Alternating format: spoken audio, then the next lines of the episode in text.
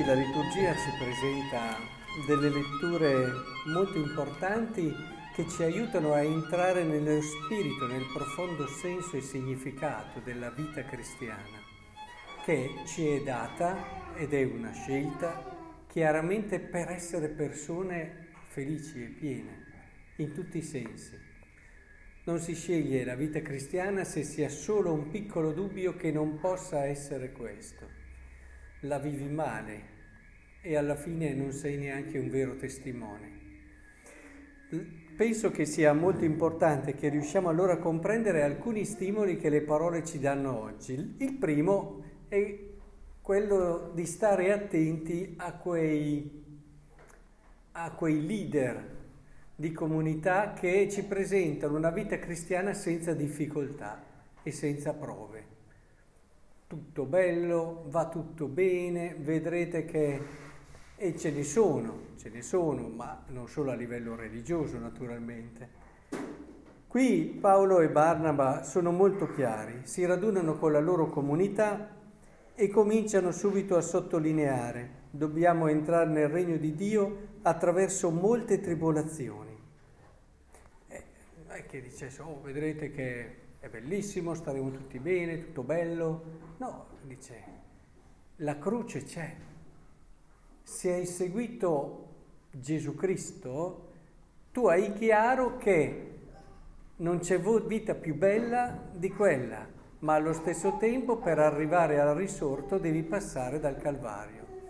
È importante che abbiamo presente questo, perché quando arriva la prova e la difficoltà, la sappiamo mettere nella prospettiva giusta, non quella cosa che assolutamente non ci doveva essere o non doveva capitare, ma quando arriva la prova e la difficoltà hai l'atteggiamento di chi cerca di entrare in questa situazione per coglierne il significato profondo, cerca di dargli un nome a questa prova e a questa difficoltà e grazie alla nostra fede lo possiamo fare. È essenziale, non capita nulla nella nostra esistenza e nella nostra vita che non sia finalizzato a questo.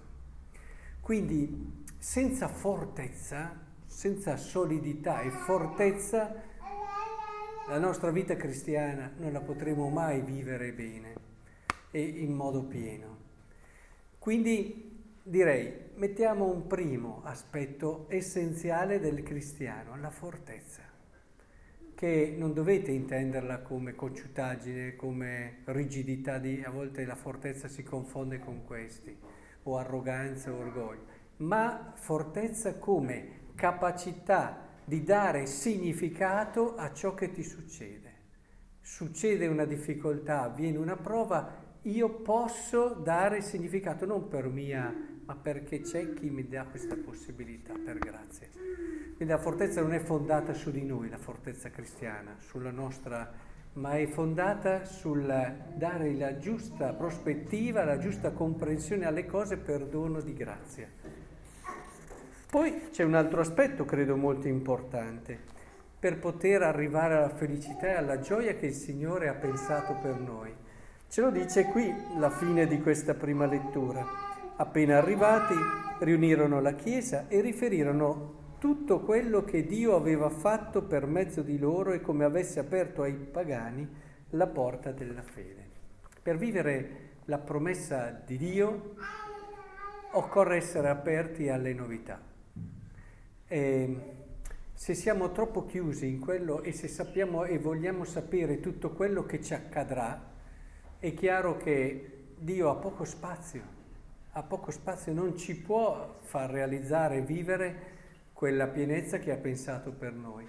È fondamentale, questi qui dicono, oh, noi eravamo convinti che invece, guarda, anche i pagani sono, cioè, è, un cambiamento radicale, eh? come se a me dicessero delle cose che mi spostano completamente la prospettiva di quello che è il mio ministero per voi come famiglia, in modo profondo e radicale quello che si sta dicendo. Quindi avere il cuore aperto alle novità, viste non come un qualcosa che ti può attentare, eh, perché sempre quando si è rigidi sulle proprie cose spesso è perché si ha timore, perché si ha paura.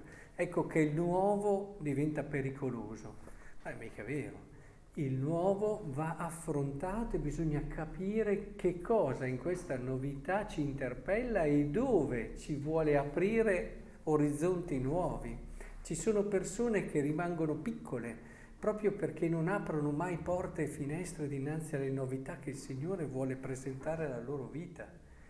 E, e sono buone persone, ma rimangono chiuse lì a quello che hanno sempre fatto e che a loro dà sicurezza. È essenziale invece avere un cuore aperto alla novità di Dio che si manifesta giorno dopo giorno. E se non ci fosse stato questo cuore aperto non avremmo mai avuto una Madre Teresa di Calcutta, faccio un esempio tra i tanti, che era partita con un chiaro orientamento vocazionale che non era quello che poi l'ha portata ad essere così e poi ha saputo cambiare. Neanche Beato Cotolengo, Santo Giuseppe Benedetto Cotolengo, era partito con un ministero, eccetera, ma immaginiamoci le famiglie. Che possibilità hanno se accolgono una novità di Dio che può entrare nella loro vita e aprire orizzonti completamente nuovi. Dopo siamo bravissimi noi a no, ma io no, io non sono mica dato, non va bene per tante cose. Chissà, a volte mi lo chiedo sempre, quante famiglie sante abbiamo perso proprio perché si sono insabbiate in questi pensieri. Fortezza dunque e apertura alla novità. Poi ci vuole sicuramente un'altra cosa, però la seconda lettura è molto chiara.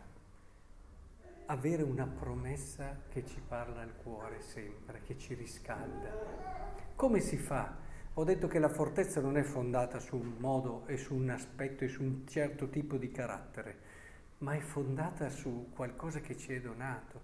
Ecco, avere nel cuore una promessa.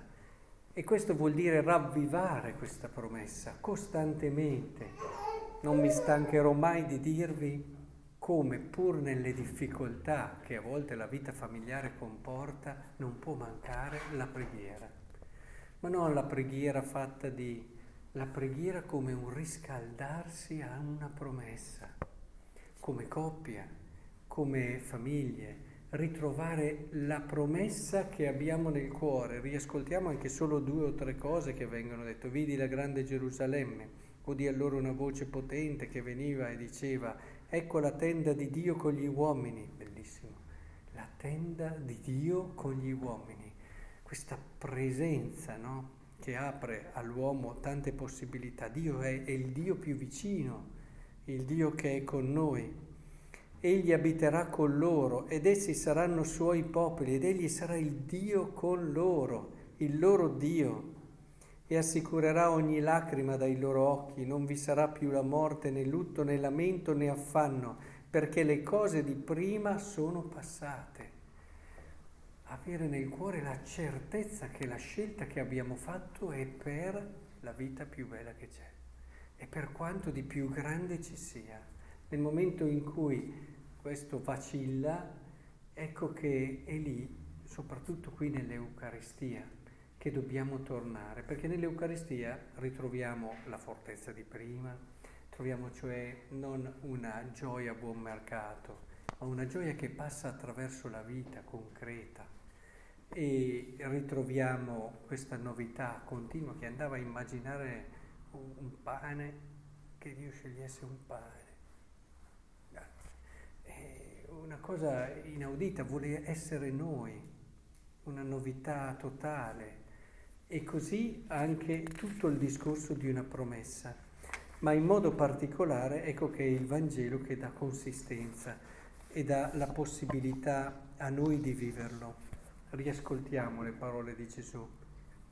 Come io ho amato voi, così amatevi anche voi gli uni gli altri. Da questo tutti sapranno che siete miei discepoli, se avrete amore gli uni per gli altri.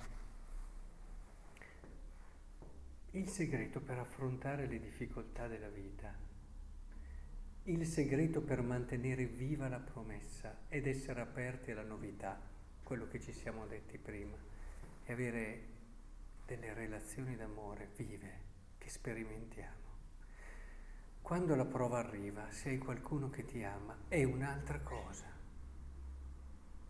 Quando sei chiuso, difeso e hai timore perché la novità ti spaventa, se hai un altro di fianco che sai che ci sarà, è un'altra che mi colpiva prima quando dicevano sapere che c'è una comunità dietro di te, che non vuol dire ci sono un sistema di assistenti sociali che intervengono se sei in difficoltà, vuol dire delle persone che ti amano, delle persone che sono lì e sai che puoi contare su di loro e affronti le cose in modo totalmente diverso.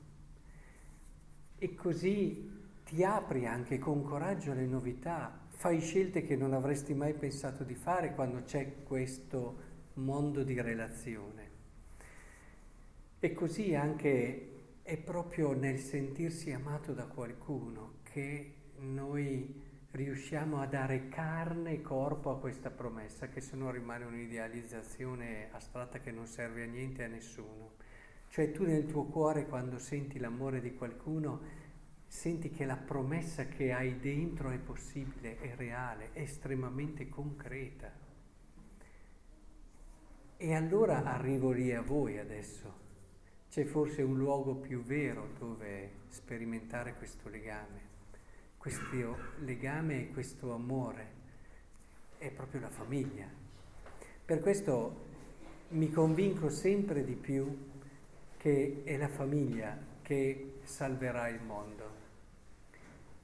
È proprio attraverso la famiglia che noi potremo salvare il mondo perché nella famiglia noi mettiamo nel mondo la concretezza del volersi bene, la fecondità del volersi bene mettiamo nel mondo quell'insieme di legami, di relazioni che vanno sia in orizzontale, ma mi raccomando non trascurate mai i legami in verticale, con la vostra storia, con coloro che vi hanno generato. Non pensiate che si possa vivere bene l'essere famiglia senza un lavoro costante perché i legami con chi ci ha generato e anche nel futuro non siano curati e custoditi.